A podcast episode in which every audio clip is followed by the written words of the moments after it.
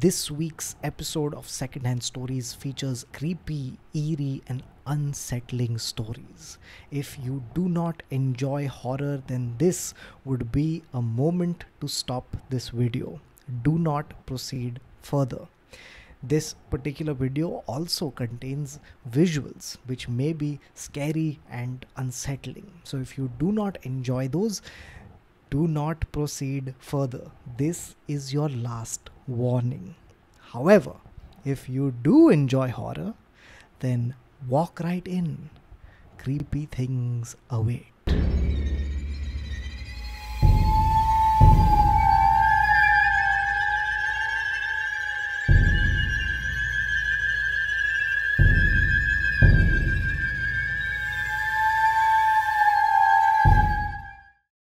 Our next story takes place in the year 1977. Here's what happened in that year. In the year 1977, there was a lady called Teresita Basa. She worked as a respiratory therapist at a hospital in Chicago. In 1977, the police were called to her apartment and they found that she had been brutally murdered in her apartment. She was a 48 year old woman. She was from the Philippines originally, but she had moved to the United States and she had been living there and working there without incident until now. As the police went through her apartment as they searched for clues, they found very little.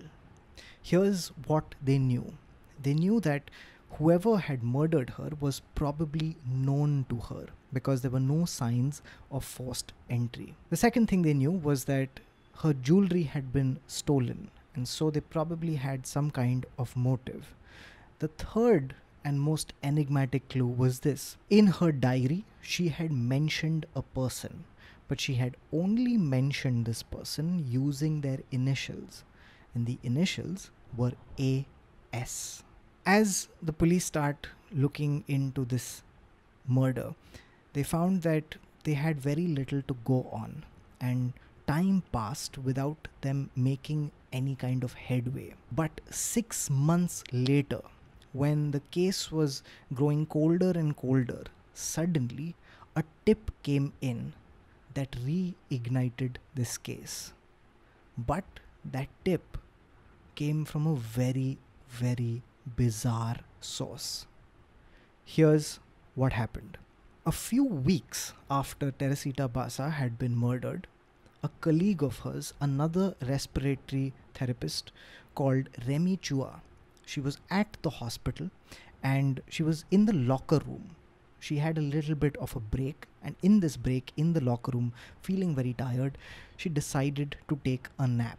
She fell asleep, but she would soon wake up because she felt a presence around her. When she opened her eyes, she saw Teresita Basa standing in front of her it freaked her out so much that she screamed and she ran out of the locker room and she told all her co-workers what she had witnessed. Now it was an extremely unsettling moment, an unsettling experience, but it was just the beginning. Things were going to get even odder for Remy Chua. Remy Chua started having dreams, and in these dreams, she would see Teresita Basa. But Teresita Basa would not be alone. Lurking behind her, she would see a male face. She kept having these recurring dreams, kept seeing Teresita Basa and this figure, this male figure that would be lurking behind her. And then something even more chilling happened. She was at the hospital one day and suddenly her blood froze because standing in front of her was the exact man that she had been seeing in her dreams. This person was a man who worked at the hospital. He was a technician at the hospital, and his name was Alan Showery. A.S. She did a little bit of digging and she found out that Alan Showery had been acquainted with Teresita Basa, and she felt very confident deep inside her with just intuition that Alan Showery had something to do with the death of Teresita Basa. However, the way that she had had this feeling, it was so bizarre, so strange that she felt like she couldn't go to the police with this tip. It would be extremely, extremely odd. So she decided to wait. And as she waited, things got even stranger for Remy Chua. Now, Remy Chua was married to a surgeon. He was a surgeon called Dr. Jose Chua. And Jose Chua got extremely alarmed when he started seeing his wife Remy suddenly go into these trances. And in this trance, she would begin speaking. But the voice that came out wasn't of Remy Chua. It sounded like a completely different person. And he would soon find out that she was speaking with the voice of Teresita Basa. Because at one particular moment when she was possessed, she said these words. She said, Doctor, I need your help. The man who killed me is still at large. As she starts speaking, she reveals several things. She says that she was killed by Alan Showery. He had come to her house to repair her television, and after that, he had stabbed her, robbed her of her jewels, and then given some of her jewelry to his girlfriend. She said that she had some names of people who could verify the jewelry if it was ever found. And she even provided a phone number. Dr. Jose Chua too was extremely skeptical. As a person who was a doctor, a man of medicine and science, he didn't know what to make of these strange occurrences. But eventually, after so many of these instances, he realized that he probably had to do something about it. And so it was Dr. Jose Chua who went to the Chicago police. And he said that he had a tip, and it came from a very, very strange source. Dr. Jose Chua would eventually reveal to the Chicago police all the things that had happened to his wife. And as he reveals this information, some of it strikes the police as extremely odd because it lines up with the things that they had found at the crime scene. Now, when the police went and questioned Alan Showery, he did admit to the fact that he had agreed to help Teresita Basa repair her television. But, he said, he had never been to her apartment. Soon after that, the police questioned his girlfriend, and his girlfriend said that yes, he had given her some jewelry recently he had given her a ring. Then the police looked into the names that Remy Chua had provided and they called the number. The number led to a cousin of Teresita Basa, and this cousin, upon seeing the ring, immediately identified it as belonging to her cousin Teresita. The police did admit that although the tip came from this extremely strange place, whatever happened after that was extremely methodical and it was done by the book and a strong case was created against Alan Showery. The evidence did indeed point toward him. So he was arrested and the case went to trial. Now, of course, as soon as it went to trial, the media latched onto it and blew it out of proportion because it was such a unique and bizarre case. It was a case where the victim had spoken from the afterlife and pointed at the killer. It was as if the victim had solved their own murder. The case goes to trial, but the jury could not come to a decision. It was so bizarre that, of course, there was a lot of room for doubt and so it was decided that the case would be retried. Now, at the first trial, Alan Showery had maintained his innocence, but right before the case went to the second trial, Alan Showery changed his plea. Suddenly, he said that he was guilty, that he had indeed killed Teresita Basa, and he had done it so that he could rob her, so that he could steal her jewelry. When he pleaded guilty, he was eventually sentenced to a total of 22 years. Now, this is not the first case of a victim who was murdered coming back from the dead to point the finger at their murderer. But in the long history of such cases, this was truly one of the most bizarre.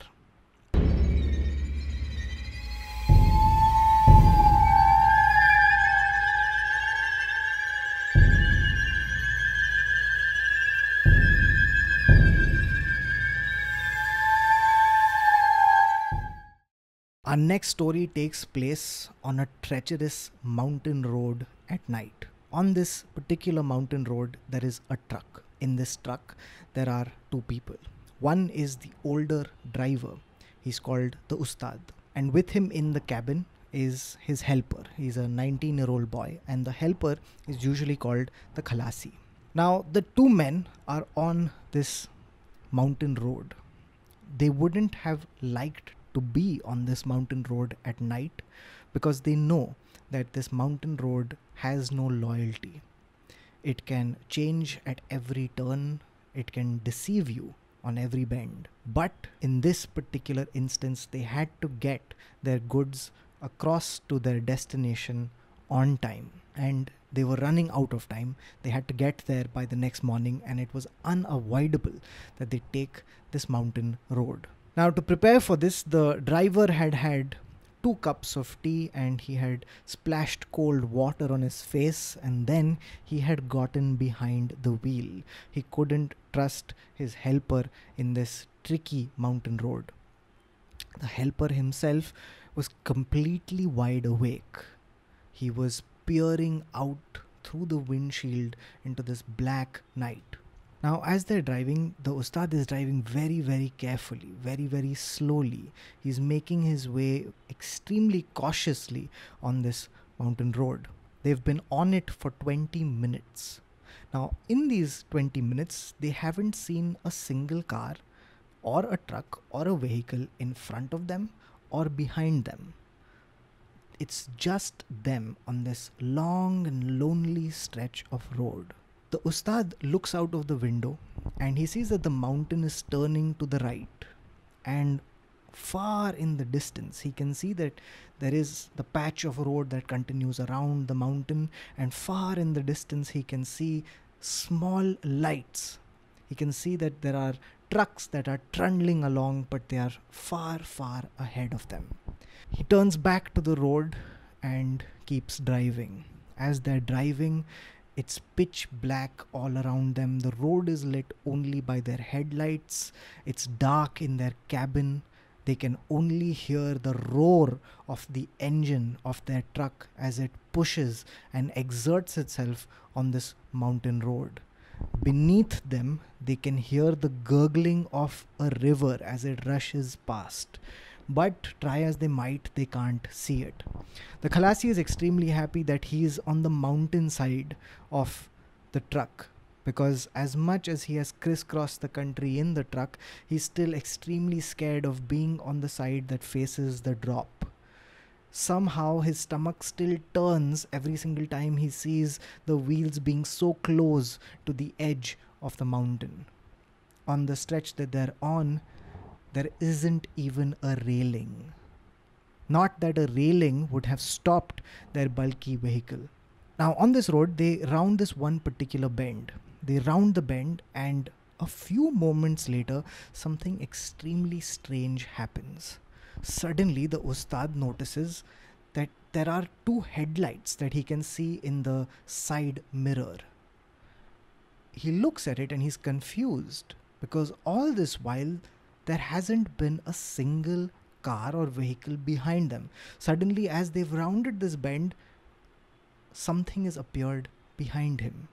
As he looks in the side mirror, he sees that the headlights belong to another truck. It puzzles him even more. Where did this truck appear from? But before he can think too much about it, suddenly the truck behind him lets out this loud, shrill honk. It's a horn that is so shrill and so loud that the Khalasi and the Ustad both shut their eyes out of the sheer horribleness and sheer volume of this horn. They see that this truck that's appeared behind them suddenly is speeding up. It's picking up speed, trying to overtake them. The Ustad turns his truck to the right, trying to block this truck that suddenly appeared behind him, and the truck lets out another horn. This horn is again just same awful loud piercing sound.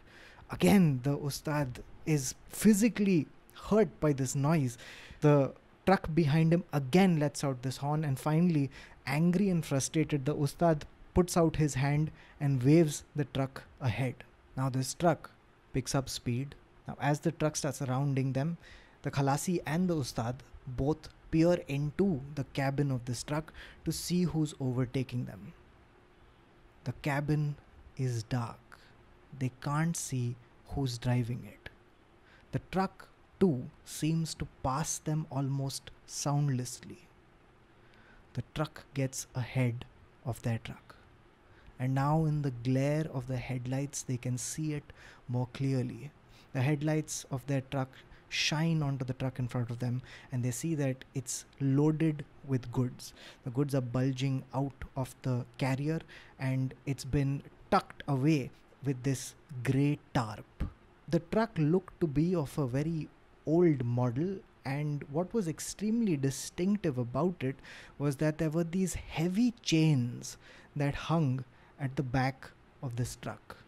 As this truck rumbled ahead of them, the chains would shake and dangle and rattle, and the sound kept coming to the Khalasi and the Ustad. Now, what was odd about this truck was this. As the truck had rounded them, it had seemed to be very, very impatient, but now that it had come ahead of them, suddenly it slowed down. It came to a very slow crawl, and the Ustad was frustrated. He couldn't understand why this was happening. He couldn't believe that this truck, which had been so angry and impatient, had suddenly become so slow. He honked his horn. He tried to cut around the truck. But every time he would do it, the truck would pick up pace and would block him. It would just come right in front of his truck. Every time he tried to overtake it, this truck would just slide into the space that he was trying to move into. Now, as this keeps happening, the Ustad gets more and more frustrated. He gets angrier and angrier. Soon he's yelling obscenities. He's yelling at his windshield. Now, as they're going along this road, suddenly the truck in front of them breaks. It comes to a near stop and as it does, the chains of it move up and come shuddering back onto its back, making this horrible rattling sound. Now, as the truck in front of them brakes and comes to a stop, the Ustad slams his own brakes, but he knows that it's too late because the truck is moving at too much of a speed and it's too bulky, it's too heavy, it won't stop. The momentum of it is going to carry it forward. The Ustad and the Khalasi both shut their eyes, bracing for impact, but it's an impact that doesn't come. They open their eyes and they see that there's nothing in front of them. They're both confused, and then within a second, they hear a sound. It's a low rumble and it gets louder and louder, and suddenly, with a frightening crash, rocks come tumbling down from the mountaintop. It slides right past them, as they see this, they both leap out of the truck and run backwards. They see that a landslide has happened and it's taken half the mountain off it. Now, soon, as quickly as it had started, the rocks come to a stop. They hear these big boulders tumbling into the river below. Now, as they take a breath, they realize that this landslide has happened inches from where their truck has stopped. Their truck was completely untouched. It's at this moment that they both remember the truck that was in front of them. The Khalasi quickly goes to the truck, he pulls out a flashlight. They shine it all around them. They can see the debris of the landslide. They shine it into the valley below, and they can see nothing. They were expecting a mangled carcass of a truck, but they saw only vegetation. It would be later, as they recounted this ordeal to their rescuers, that they would find out what happened to them on that particular night. The locals told them that on certain nights, some drivers had seen a phantom truck. It appeared to them moments before a terrible accident was about to occur. Some drivers said that they heard the shrieking horn just at the moment that they were about to fall asleep at the wheel. Others saw it when they were driving too fast along the mountain road. The Ustad and the Khalasi had seen it moments before the landslide. They didn't know where the truck came from, but there were certain things that everyone agreed on. They all said that the truck seemed to be an older model. No one had seen the driver. The cabin was always filled with darkness. They all agreed that at the back of the truck hung heavy, dangling chains. And they all said that the truck had protected them, that they wouldn't be alive today had it not been for that truck. And the truck would protect you, but only if you let it pass.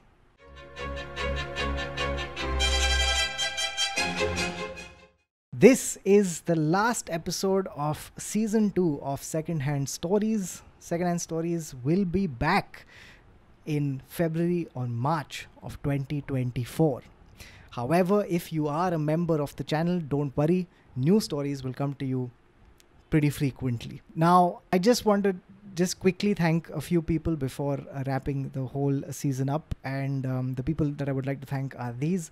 Uh, firstly, I have to thank our editor, Saurabh Verma, who has been editing these videos, and uh, he does a fantastic job week on week editing these extremely long videos and putting them together in a wonderful way. Secondly, I have to thank my wife Siddhi, who makes the thumbnails, and she does a fantastic job. This is completely unpaid, so uh, thanks is the least that I could do. I would also like to thank the members of the channel who make this all possible by showing up for these live recordings.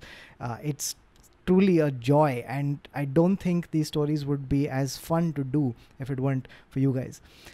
And lastly must thank the viewers you guys for watching these videos for engaging with them for leaving comments comments that are truly helpful in the best possible way. We have a wonderful community that i cannot be more thankful for. As a storyteller to have people come together for stories is truly special that's about it.